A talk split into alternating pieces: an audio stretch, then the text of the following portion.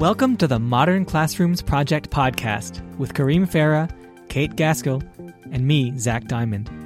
Each week, we bring you discussions with educators on how they use blended, self paced, and mastery based learning to better serve their students. We believe teachers learn best from each other, so this is our way of lifting up the voices of leaders and innovators in our community. This is the Modern Classrooms Project podcast. Hi, everyone, and welcome to episode number 31 of the Modern Classrooms Project podcast. My name is Kareem Farah, and I'm the co founder and CEO of the Modern Classrooms Project. I'm joined again today by Zach Diamond. Zach, how are you? I'm doing great. How are you? Good, Zach. Good. And we actually have a similar. We're kind of running back our Q and A style podcast. So last time we did this, I believe it was just a couple weeks ago. Um, we did a Q and A style where folks from our community have been asking us questions through a variety of access points, and we're answering them here. And we actually didn't get to all the questions we had last time, and they're continuing to come in at a pretty fast rate. So we want to give a second opportunity for us to hit as many questions as possible. Before I get started, Zach, do you want to remind folks as to how they can actually ask these questions and get them answered on the podcast?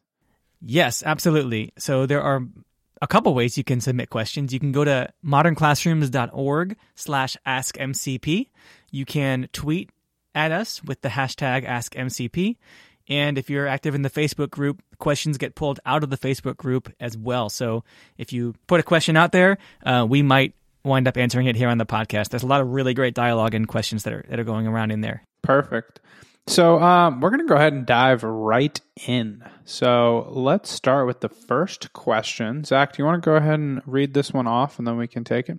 Sure. It says, I've been implementing MCP online since January.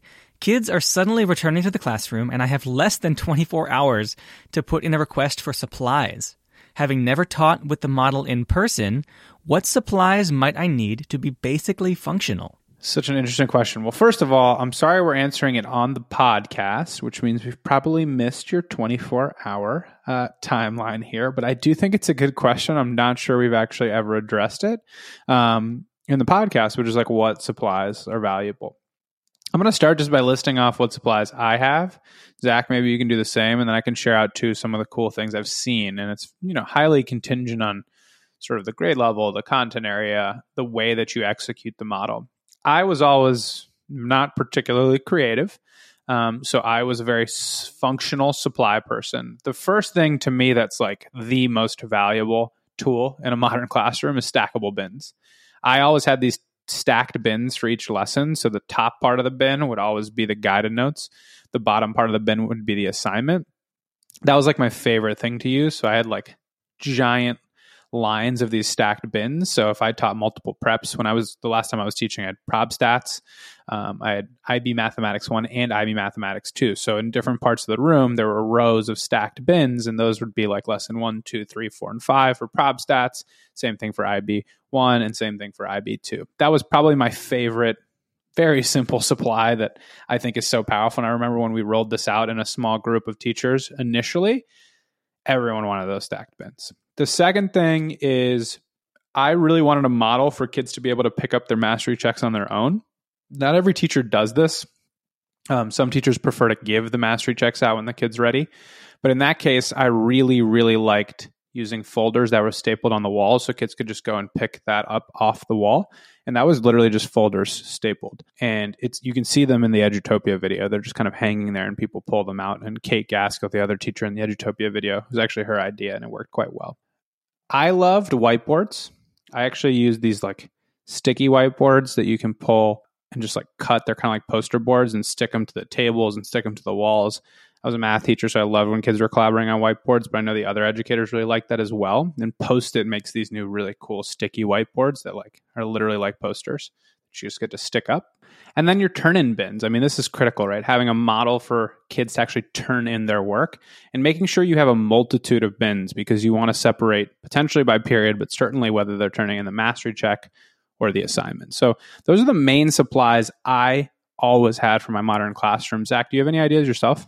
Yeah, this is really interesting because my answer is, is totally different. Obviously, my case is a little bit you know, it's different from yours because I teach music, and so I have some pianos and instruments and things like that that wouldn't really belong in a math classroom, and that's obviously very unique to my particular class. but yeah, the the folders are basically paper management. Um, I think the key is figuring out how you're going to use paper in your class. And I think you made a great point also. Like, I can imagine in an elementary school setting, there's much more, you know, like math manipulatives, things like that, that you would need to teach that you would have anyway, right? In a traditional classroom, regardless of modern classrooms or not. In my, in my class, the mastery checks actually are online even in physical classrooms. Um, we because they submit screenshots to me, and so and that's the master check. So there's no paper involved, and so I don't need the bins to have them submit things. But I do give them paper guided notes packets, and so I have like some hanging folders so that the kids just know where their papers are at, and they can come and find their packets immediately um, upon coming into class. And this is now bringing me back to like a whole year ago when I was actually in my physical classroom. It's kind of funny to remember that. Um, but yeah, I mean, paper and pens, things like that. The idea of the little mini whiteboards that you carry around that students can have, you can hand them out, they stay in your classroom. I would carry one around sometimes because, um, you know, you're walking around the classroom checking in with groups, checking in with individuals, and it's really useful because you're not at the front of the room where your whiteboard is to be able to carry around a little one and draw and and you know write out problems and do things like that with the kids. Um, and then you just erase it and move on to the next one. Yeah, just sort of basic stuff. I mean, really, my take on this question is that you don't necessarily need anything for a modern classroom to be basically functional. It's just going to depend on how you're going to run your class and thinking of thinking through that, think about what you need in terms of storage, how kids are going to access the things and and yeah. Yeah, I mean, I would add so there's like two categories of supplies that you just want to make sure you're prepared for. As Zach said, how are kids going to pick up their work and turn in their work? It's not that complicated, but you really want to make sure you have the right bin set up and think it through. And stacked bins are my favorite. Um, every teacher is usually pretty good at this, but that's like priority number one. Priority number two is like, what is your pacing tracker setup? Now, most teachers use some form of a digital pacing tracker or provide personal pacing trackers, but I have seen extraordinary pacing trackers that are physical. So the first kindergarten classroom I went to, every kid had like a little face that was like with a Velcro, and they would move their face, or they would have like football helmets. Um, another one I've seen in the past is like a magnet model where they turned their whiteboard into a magnet, and every kid's name was on a magnet, and they were able to move it from one box to the next. Um, I've seen other just like really cool versions of physical trackers, a paperclip one where there's hanging ribbons and then clips with kids' names and they move them up. So if you want to build a cool physical pacing tracker, you want to think through like what that literally looks like and what supplies you need there. But if you have a very simple and easy way for kids to access the actual physical materials, picking up mastery checks, picking up assignments, picking up guided notes, turning them in, and your pacing tracker is logical and set up correctly, you're good to go. Um, you have all the things you need to run a modern classroom. Everything else is the stu- same stuff you would get um, if you were kind of creating a traditional classroom. One thing to keep in mind is a modern classroom really allows for flexible use of space. So you can be super creative with like having a zone with couches and kids sitting on the floor and different types of tables you're using. Like I've definitely walked into a number of modern classrooms that are just super creative with space because you no longer need kids to be facing the front of the room where someone's lecturing. Yeah, these these are all great points, and I, have also seen pictures, and I've worked with mentees who just have really cool, creative ideas. Uh, I, I still just want to say, like, none of that is required in a modern classroom. Like my classroom, besides the instruments, really just runs on paper. I, the the 24 hour window to put in a request for supplies seems super stressful, and I'm sure that it's passed now. Um, so it's nothing to freak out about. Like you can run a perfectly functional modern classroom where kids are learning and engaged, right, with just paper. Um, in fact, without paper, because I'm doing that digitally now in distance learning. So, um, if you're coming up with crazy cool ideas and creative ways of putting up your pacing tracker and having things run, um, you'll you'll know what you need, and every modern classroom can and should look different as well. So, you know, there's uh, lots of possibilities and no need to freak out because uh, you can run it with just the basics. Definitely, definitely. Um, next question. I'm going to ask this one to you, Zach, and then I'm happy to share my thoughts as well. What do you prepare or give to subs in your modern classroom? This is such a good question. And the answer is for me, it's super simple, which is almost nothing. Like the kid, the, the kids in my class are so self guided. I just have to have the sub, pro, you know, project the pacing tracker, um, and the kids should know what to do. You know, it's really, really, really easy to to prepare subs to teach a modern class, a modern classrooms class. Um, in distance learning, I haven't had any subs. I have never taken a day off actually since we left school, so I'm not quite sure what I would do in that case. I guess I would have them show the show the pacing tracker to the class, but the class can access the pacing tracker anyway, and so because of how self guided the kids are, and particularly at this point of the year, um, they know what they need to do and they know where everything is, and and so preparing subs is really easy. Yeah, I mean, I would say two things. One, in a traditional setting, I think you're like trying to figure out how to prepare a sub to teach the lesson, which is brutal because it's very difficult to kind of pull off and you know your authentic self is not there. And then you kind of get anxious about like is that actually going to replace the learning experience I would have delivered? And if not am I just going to reteach the lesson? Like what do I do in a modern classroom, you don't need to worry about that because the instructional videos are obviously created. So instead, what you actually are trying to figure out is how to articulate to the sub how the actual classroom works. Yeah. So the thing that the subs won't know is like how a modern classroom runs. So you want to just provide like a very clear guide on how a modern classroom works. Now, a lot of teachers have a video of this already because the students watched a video on how a modern classroom works or how their modern classroom works at the beginning of class. If you don't have that, like just write a quick write up that explains, like in my classroom, first, it's blended, which means kids are going to access videos, um, you know, through their learning management system and explain how the learning management system works. The second thing is explaining the self-paced structure and that they're on a variety of lessons. If you can articulate to each, like I actually provided the sub with a breakdown of where every kid was at in each class. So they could just like check in and work with a student and say you know are you working on lesson three? That's where you're supposed to be at. And then obviously the mastery based grading piece. When i had subs i eliminated mastery checks for those days. I didn't eliminate them from the class. I actually just told the kids and the sub like you can tell the kids they're not taking mastery checks today I would keep track of which ones needed to be given out the next day I came in. But I just, for academic integrity reasons, like didn't love the idea of kids taking mastery checks when I wasn't there. So I removed that as well.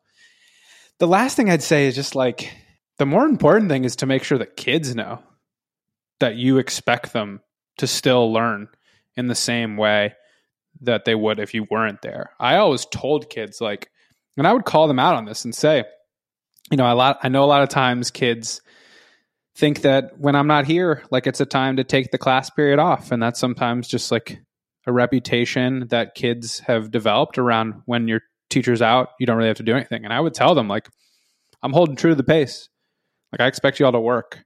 And I've heard from multiple modern classroom educators that running the classroom with a sub was exponentially harder in a traditional setting and so much easier when they have subs now. And it's just like the, the kids just treat it as a normal day oftentimes. So um, that's another thing I would say is like you're actually preparing kids for the sub more than you're preparing the sub for the experience. You just want to make sure the sub knows what to do and how to do it. And if possible, you know, provide clarity on the assignments. If you have answer keys, make sure they have the answer keys.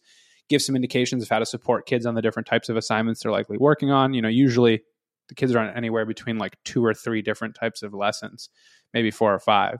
And if you can, depending on how long you're out for, like have the sub watch the videos and like look at the assignments themselves.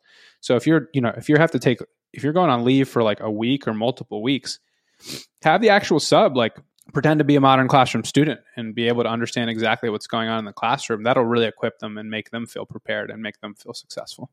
Yeah, absolutely. Um, that's a, that's a great point. And uh, you know, I, I feel like there was a clear and unmistakable shift in the tone of the feedback I was getting from the subs when I started using modern classrooms in in my class. Like they are so much happier with uh, the kids in a modern classroom, and you don't even have to really prepare them for anything in the sense that you just tell them, you know, the kids will watch the videos, and you just want to make sure that they're you know engaging with the videos, and like that's so much easier for a sub to internalize than like teach them this complicated music concept or it's just it's just a really simple thing to do for them. And and yeah that's a great idea to have them watch the videos as well. Like you can say most kids will be on lessons three four and five. So here are the videos. You can you know they're five minutes long each. Give them a give them a watch and see if you can help the kids. Um, but if not the kids should engage on their own anyway. And you're right. It's more about preparing the kids than the sub. Totally. I mean i could go on a tangent for hours about how kind of dysfunctional and and frankly it's evidence of why the traditional model has real problems this sort of sub to teacher relationship is because it's just not realistic that a sub who doesn't know your students is going to show up on any given day and just be able to deliver a lesson the way that you would want it to be delivered. It kind of shows you how much of it is just not in your control when you deliver instruction live. There's so many variables that change the quality of delivery. Yeah, and I think I think it also says a lot about how much less teacher centered a modern classroom is, right? Because the kids basically continue in their same roles. Like they don't have to sit compliantly or silently for the sub, which is, I think, something that rarely ever happens, um, because they can still learn the, in the exact same routine, whether or not the teacher is there, the, you know, the actual class teacher. That's exactly right. That's exactly right. Cool. Um, what's the next one? It says, I'm a principal at a small public high school in Massachusetts. All of my teachers are using the Modern Classrooms model, and we've recently moved to full in person learning. I'd love to get a copy of any look fors that might already be out there to help me as I observe teachers.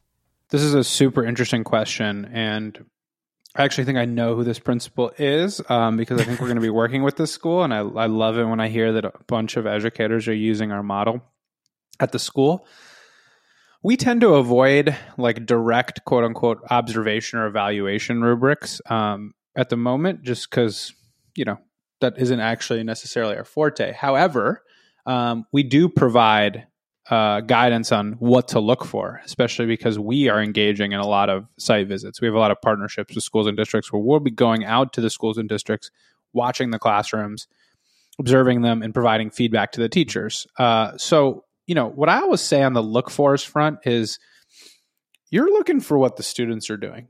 It's like a classic kind of example of what we've talked about in the past, which is like this is a student centered model.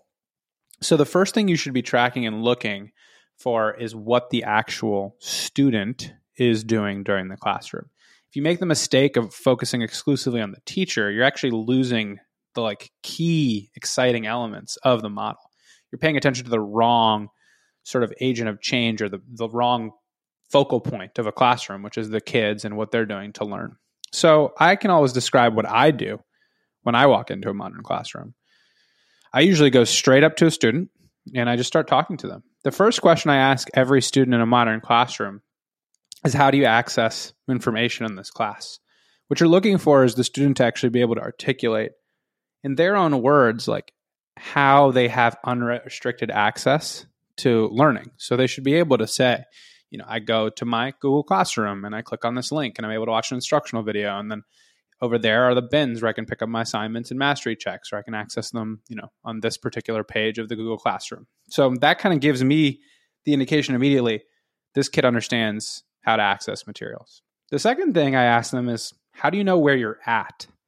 Like, are you ahead, behind, or on pace? Where are you supposed to be?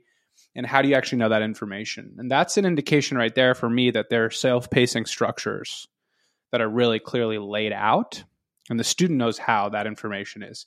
Because if a kid can't articulate where they fit in the unit, what they should be working on, and what they're trying to tackle, then there's a clear kind of disconnect between the students and the intention of the model.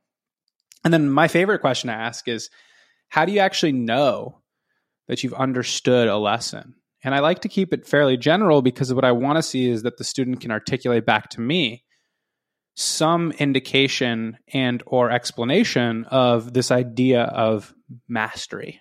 Like what are you doing to get to mastery and how do you show mastery? Um, and that's when you're looking for a kid to be able to say, you know, I work on a lesson, I collaborate with my peers, and then once I'm ready, I take a mastery check. If I get the mastery check right, then I move on to the next lesson and all that good stuff. I also ask follow up questions around, you know, what happens if you don't get the mastery check right? Really trying to pull out whether or not there's clear reassessment or revision policies.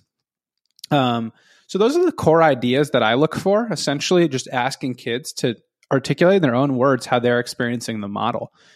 What I always say is really challenge, even if you're observing like a colleague, if you're a teacher going to a modern classroom and just witnessing what they're doing, if you're an instructional coach, make sure you challenge like traditional perceptions of how you watch a classroom and really think more about what the actual students are doing as the primary indicator of whether or not learning is actually happening. And I would say that should be the case across the board. And then the last thing I'd say is I'm always looking personally at what the educator is doing, particularly from a data driven perspective. Like, to what degree are the educators having conversations with kids, pulling small groups and individual discussions, and they're having those discussions based off of data. And when I say data, I don't mean like they're looking at a spreadsheet with a bunch of percentages. I mean, like, you know, a teacher's having a conversation with a kid because they're revising an assignment. Like, that's data, that's information. They're having a small group instruction because four kids are going to be reassessed on the same mastery check. And the last thing I'd say, although I said the last thing was the last thing, is to what degree they're able to just like build strong relationships with kids and support the social emotional health of students. You know, I always found that going into modern classroom project classrooms was so so cool because it's this constant oscillation between content focused discussion and then like just building relationship style discussions. And if you're seeing that come to life, it's usually a really positive indicator about the culture of the classroom.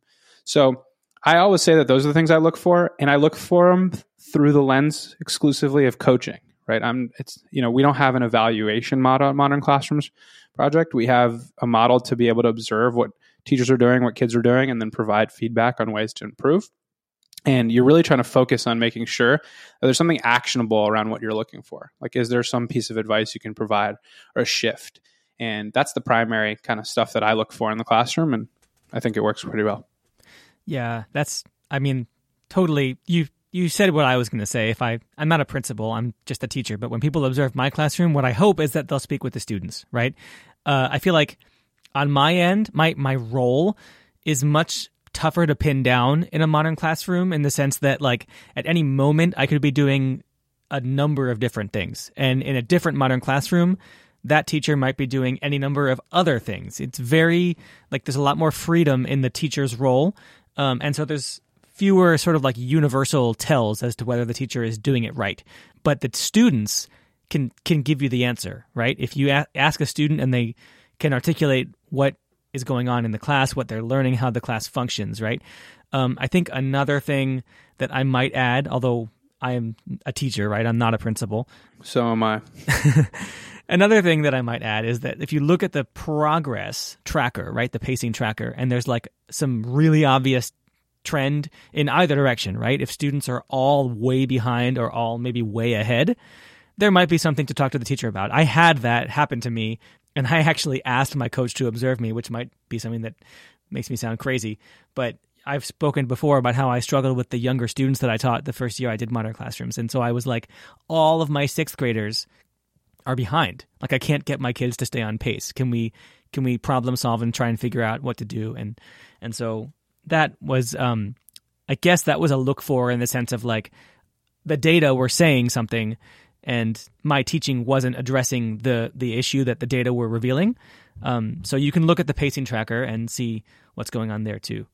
Totally. And I mean, as a general practice, and I think the fact that someone's even asking for this is really a positive indicator that they care about really finding the right way to support teachers and yeah. that's critical. When you don't understand something that goes on in the classroom just ask the teacher. And, and don't necessarily do it on the spot obviously. I, I think a lot of teachers get frustrated when like their groove is interrupted by a visitor and you know that's not ideal but just don't assume that a structure or a system within a modern classroom is not effective because you've never seen it before. You know that can be a really big red flag and a huge frustration from the teacher end. You're going to want to make sure that you are really paying attention closely to what folks are trying to do and if you don't understand an element of what's happening in the classroom ask the teacher and the teacher is likely going to be able to provide a really coherent explanation i've seen this happen to me myself a couple of times before the model had any traction I was just going on in my classroom my co-founders you know, folks would walk in and say, like, you know, what are kids doing? Like, how do they know what they're doing? What's going on? Like, what are you doing? What's your purpose in the classroom? Like, you know, kind of punchy, just like not asset based questions around what was going on in my classroom because it was different. And that's a huge mistake because it just disincentivizes innovation. And it is really, really presuming a lot of negative elements of what the classroom looks like um, just because they're rooted in traditional approaches. So I have very rarely walked into a modern classroom and not been able to ask a teacher about a system I didn't understand. They weren't able to explain it. And ultimately, the feedback should be driven based on, especially the areas of growth, should be driven on, based on what the students are actually doing and focus on engagement because that's the key indicator.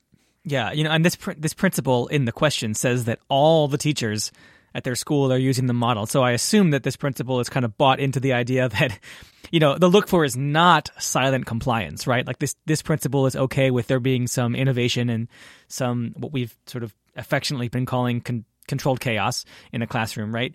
And so, yeah, I think asking the teacher before making any presumptions about what is wrong, um, or asking the students as well, and and you might find evidence of something really cool happening. Absolutely, absolutely. Cool. Um, next question. What are some common and creative student roles in a MCP or modern classroom? Yeah, this is a great question. Um, something that I talk about with with just about all my mentees is taking advantage of the fact that you have students who are ahead and you can see from your pacing tracker that they're ahead to have, you know, like star students or teacher helpers, things like that. Uh, because that data is just so obvious, right? It's like if you have a student who's way ahead, two or three lessons ahead, clearly they can afford to spend the day not working on the third lesson to get ahead, right? They can help other students and they often want to. Like I've often had student I've said like publicly in class, I'll say, well, you know, this student is two lessons ahead, so I'm going to send you all to to her if you need help with lesson four or whatever. Um, I would ask the student first. I wouldn't just like put them on the spot right there. I would ask them first. But um, as a student role, that was always something that I kind of wanted to to implement in my classroom, and I never could.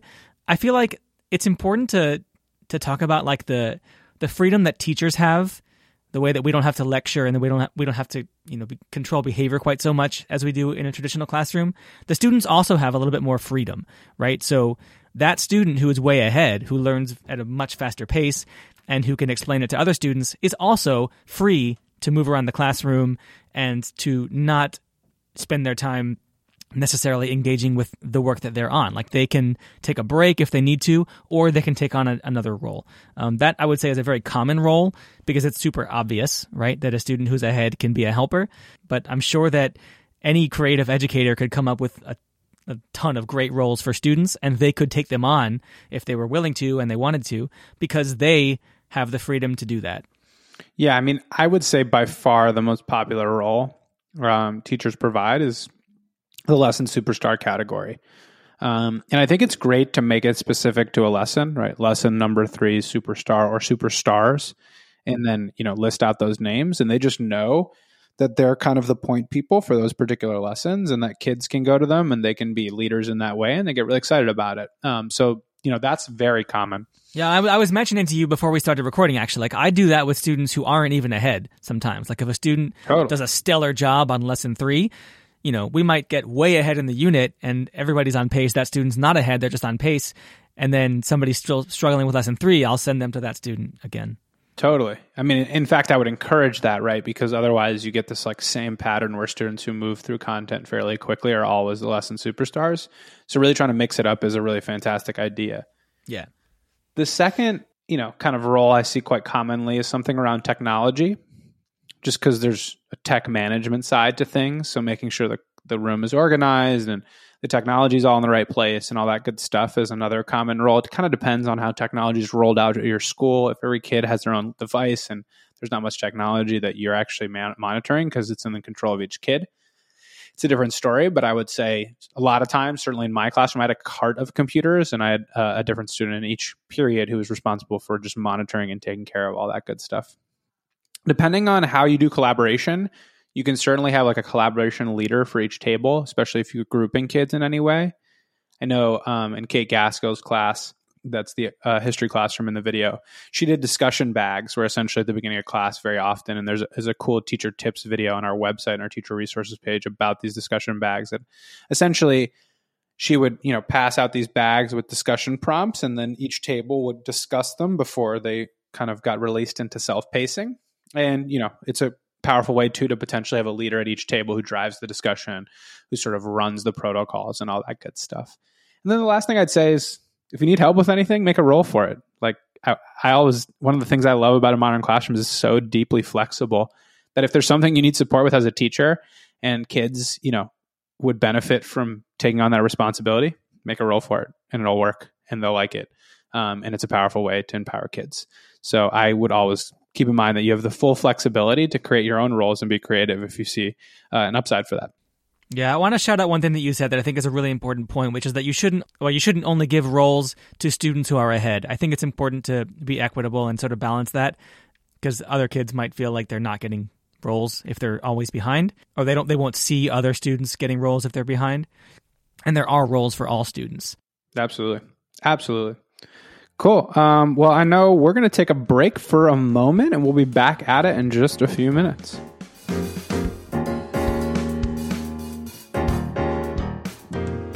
Hi, this is Kate here, head of teaching and learning at Modern Classrooms. I love when we get to raise our teachers' voices, and this week we get to hear from Martha Hogue, middle school English teacher in Quincy, Illinois. After being in the classroom for 24 years, I thought I had my game mastered. I was utilizing blended learning with novels and technology. However, one piece of my puzzle was missing. That piece was given in the form of Modern Classroom. Over the past summer, I took the free course on the website. Then, through a foundation that funds educational initiatives in our area, I was able to participate in the mentorship program. By utilizing the skills that Modern Classroom has equipped me with, I'm able to provide one on one instruction or small group instruction to my eighth grade students. I have never felt so connected with my students as I do this school year, even in the midst of a pandemic. Modern Classroom is a perfect fit for my classroom, my students, and me. You can learn more about the Modern Classroom virtual mentorship program at modernclassrooms.org/mentorship.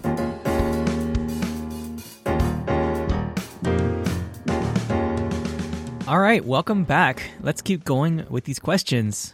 So this next question says, I am no longer a classroom teacher, but I am an instructional coach.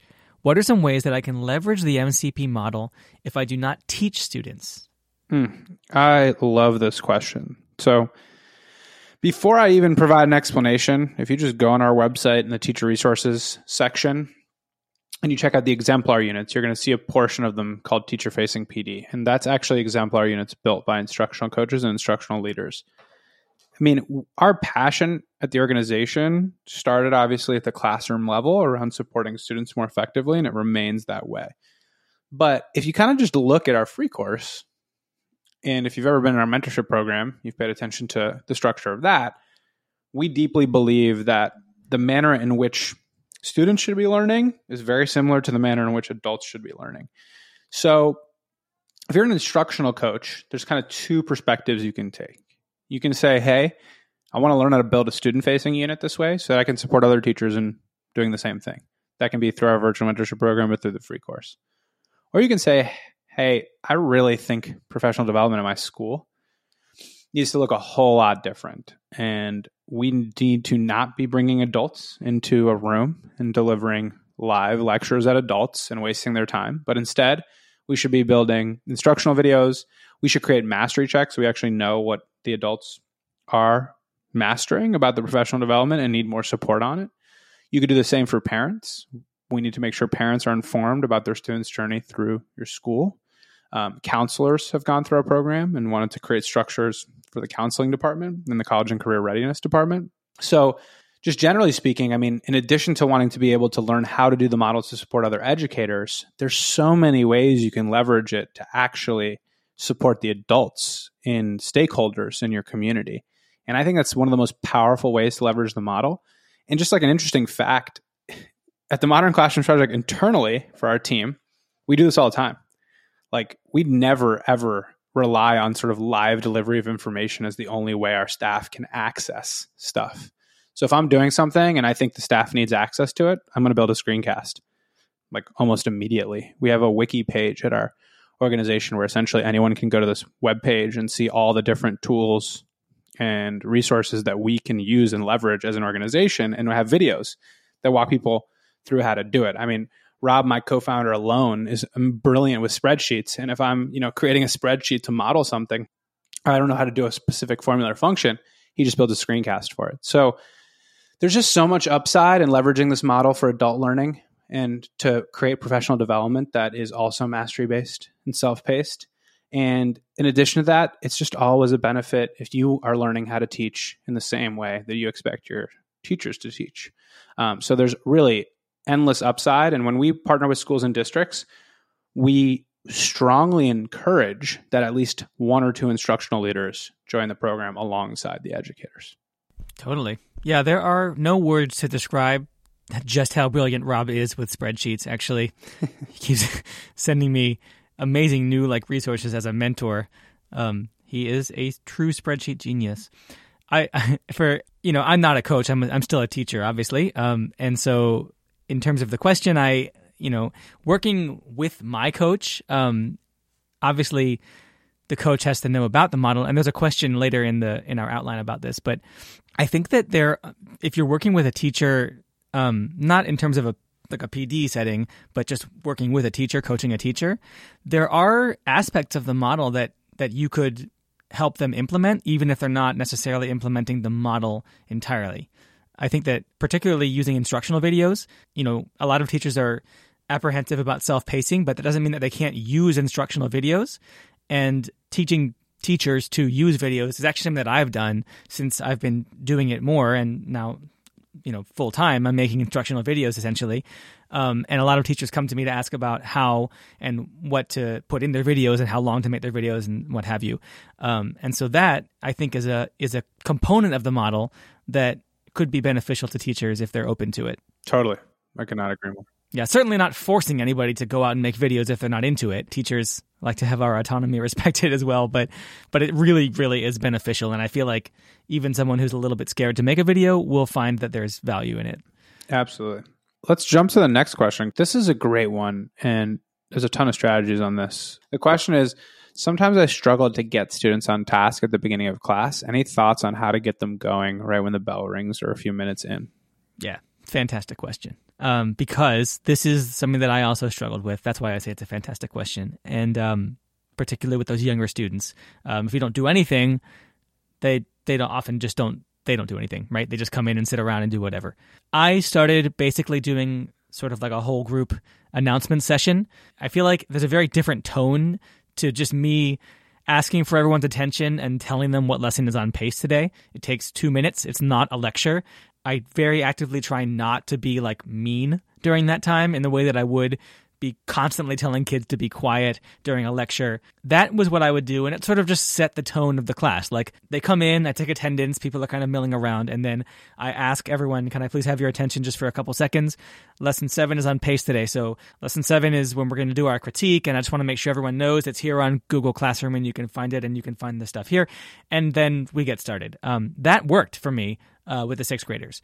With my older students, I didn't need any routines like that. They actually sort of just did get started. I was actually pleasantly surprised. But for those that do struggle, if it's not the entire class struggling, I would just go over and sit with those kids first. I know that a lot of teachers have do nows, and I know Kate, I'll put it in the show notes, has a really fantastic sort of social emotional weather check do now that just asks the kids, like, how are you feeling today? There isn't really any content, like class content in the do now. And that just gets kids sort of sitting at their computers ready to start the class. But yeah, in, in my personal case, it really it comes down to just announcing what lesson is on pace and setting the tone that okay we're in class now there is a lesson that we have to focus on and that gets kids going yeah i mean i would just generally say that just because you're not lecturing doesn't mean you can't bring the group kids together at the beginning of class. Absolutely. I mean, I did it every single class as well. Yeah. Right when the bell rang, at you know before kids got, I mean, they can get set up, they can pick up everything they need, and so on and so forth. But we brought everyone together at the beginning of class and had a discussion real quick. And usually, it was actually more of a social emotional check in, and just like a progress check in, like how are we doing as a class? Are we using time effectively? what do we need to improve on from that perspective? Um, that was a lot of what I would discuss at the beginning of class. I would also provide a reminder of where we were at at the unit. So, you know, if at the moment you should be on lesson four, we have an assessment in 10 days. Um, this is the progress. You know, these are the days I'm staying after school to support kids, you know, all that good stuff. I would say that. Additionally, whenever I had a common revision, I would bring it up. Like if a number of kids were struggling at the same point in a lesson, I would oftentimes say, like, real quick, I just want to kind of highlight this one concept that folks are just continuously struggling with. So I would do all those things. Now, in addition to that, I oftentimes wanted to build up to students being able to actually be self starters. So I would tell kids, like, next class, I'm not going to say anything for the first five to 10 minutes.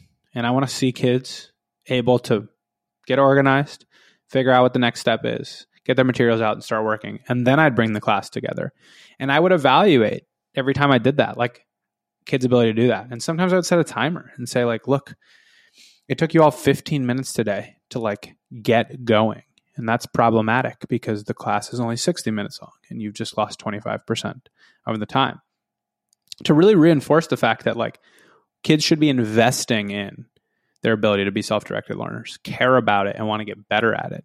So I often use the opening class discussions to speak more to that, those 21st century skills and how we're building towards them and how the model challenges the kids to really think about that on the front end and invest deeply in their own ability to be in the driver's seat of the learning experience. And that was one of my favorite elements of the model were those discussions. I mean, sometimes I got in debates with kids about, you know, kids would say, well, how come, you know, you don't do this? How come you don't tell us to do this? And I would tell them, you know, you're going to college at some point you're going to go into a workplace and no one's going to tell you exactly what to do every single time you walk into a classroom. You've got to be able to take control of your own learning and really trying to reinforce to the students the importance of that side of the experience. I found to be profoundly impactful. Yeah.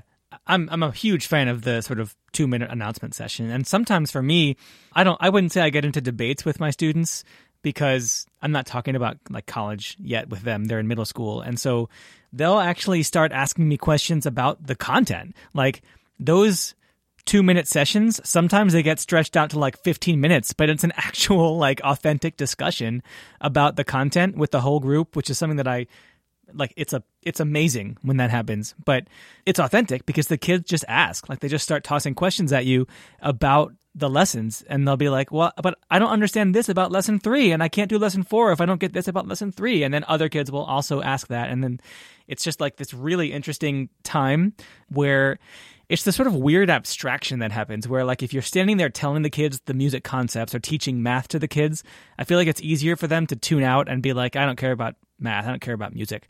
But if you're standing there saying, these are the tools you need to access this class today, it feels more authentic because it's like that's what they know they need to do, whether or not they care about the content. It's like you're helping them with something that's very tangible. And so that time is very authentic. And the kids really they do participate. So yeah, big big fan of the pre-class announcements. Absolutely. Um, this last question is an interesting one, and I'm very curious to hear what you say, Zach, which is for a formal observation, how do you ensure your evaluator sees all of the components of the modern classrooms model? This sounds like a silly question, but I'd like to hear from any teachers and especially administrators on what this looks like for evaluation, especially when school is largely using a traditional model. Zach, I'd love to hear your thoughts on how you've prepared your sort of evaluator or observer, and then I can share my insights as well. Yeah. So this question is very similar to me to the question that we got from the principal who asked about the look fors in a modern classroom. I am lucky in that my evaluator, my coach, is very much on board uh, with the modern classrooms model. He actually he's been a teacher for like 25 years, and he actually used something really similar. I saw what was essentially his pacing tracker. He showed it to me, and so he's very much on board. And we talk about the model in a very you know abstract and sort of pedagogical way. It's very fun having conversations with him.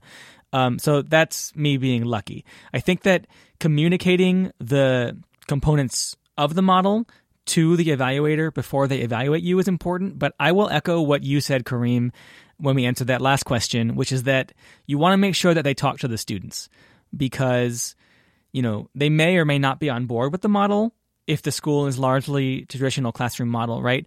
And so I really feel like evaluators can be impressed by the engagement that comes through in conversations with students in a modern classroom, if that makes sense.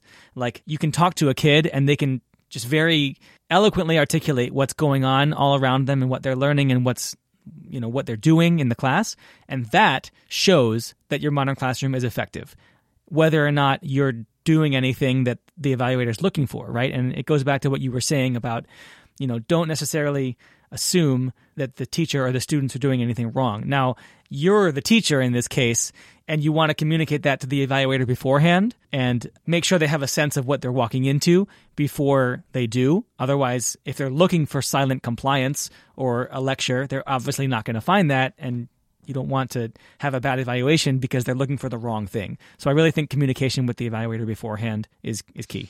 Yeah, you know, I mean, I think a lot of the like we could probably talk for five hours about evaluations and um, just the challenges with them, and and frankly, how different teachers' experiences are with them. You know, I know a lot of educators whose evaluation structure doesn't seem too bad and they kind of like it and there's nice collaboration with themselves and their leader and it sounds like you have a little bit of that. Yeah i, I should say that that's me. I, I, I have a pretty rosy outlook on this because i have i'm lucky. My coach is really great and he's into the idea of modern classrooms and there's lots of modern classroom teachers at my school. So yeah if my if my answer is too optimistic. Yeah i mean you know and i think there's a lot of cases of that by the way um, but there's a lot of cases that are a little bit more tense. My my biggest piece of advice is just don't leave that much left for uncertainty or lack of clarity.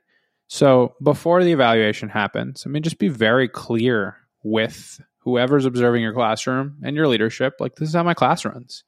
And invite them to come in before any evaluation. Ideally, there's a model for that already, sort of these informal evaluations.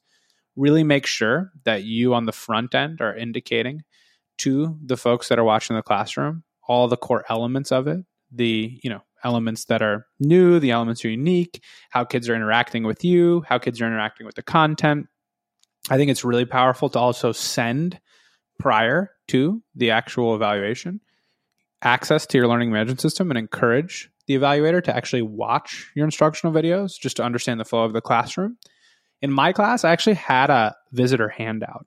And that basically was like a one to two page document that explained to anyone who popped into my classroom how the classroom worked. I thought that was super useful because I just never had to worry about it. If a visitor was coming, if someone from a central office was coming, instead of having to sort of clarify every single time, I would just say, hey, you know, you can pick up that handout right there and it's going to provide you with a brief explanation of how this classroom will run. And I think that's actually linked in our free course um, as well as our virtual mentorship program. So folks can see that. So, um, you know, my biggest piece of advice is just make sure that whoever's watching the class just understands how you teach. And that should be a standard expectation, anyways, for any observation. And if it's not, um, I would get ahead of it and just say, hey, you know, before you pop in, can I just give you a little bit of an explanation? And I oftentimes would send my own debrief, which maybe is a weird thing I did. But if someone watched my class, I would send an email afterwards and just say, hey, just an FYI, like, here's what kids were working on today. If you're curious what lesson two, three, and four's instructional videos were. Here's the access points. Just so folks could really get a feel for the preparation I put in to cultivating the learning experience. So they didn't make the assumption somehow that like kids were just driving their own learning and I wasn't deeply involved. Um, and that's the biggest piece of advice I would say is just make sure that you're providing all the front end information. Don't assume that the person who's observing you actually knows all the hard planning and work that you've put in on the front end to make this well oiled machine operate so smoothly and get ahead of that. Provide them with that stuff on the front end. Um, and then I've always experienced that folks really find the experience fascinating and super cool and will ask a lot of questions and ultimately will be just impressed by the dynamics in the classroom. Um, and that's my experience for sure. Yeah, absolutely. And I would say one other thing that I um, specifically would point out is that if there's a rubric that the evaluator is sharing with you, to read it first and contextualize everything on the rubric in terms of your modern classroom so that you can talk about it. Um, if there's something on the rubric that's like the teacher lectures, you know, like how good are you at lecturing and how good are you at managing behavior, maybe talk to the evaluator first and be like, you know, this is not necessarily something you're going to see, but I am replacing those lectures with videos, and here's why, um, so that you can make sure that everything that's on that rubric, if there is one, uh, you know, is contextualized in terms of what you're doing. Totally agree. Well, Zach, as usual, I love these Q and A episodes. They go by so quickly because we get to bounce around from topic to topic. This one was an interesting one. It was a lot of sort of evaluation observation style questions. Um, yeah, um, put me outside my comfort zone. I am not an evaluator. I'm a teacher. I know, but um, you know, folks want to hear the perspective of the educator. Certainly, um, most of these yeah. questions are coming from educators. So, yeah. super cool questions um, as usual. Wonderful chatting with you, Zach, and uh, we'll be back at it next week. All right, have a great week, everyone.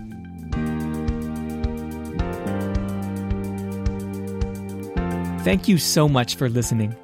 You can find links to topics and tools we discussed in our show notes for this episode. And remember, you can learn more about our work at www.modernclassrooms.org, and you can learn the essentials of our model through our free course at learn.modernclassrooms.org.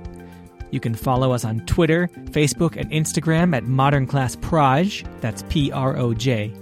We are so appreciative of all you do for students and schools. Have a great week, and we'll be back next Sunday with another episode of the Modern Classrooms Project podcast.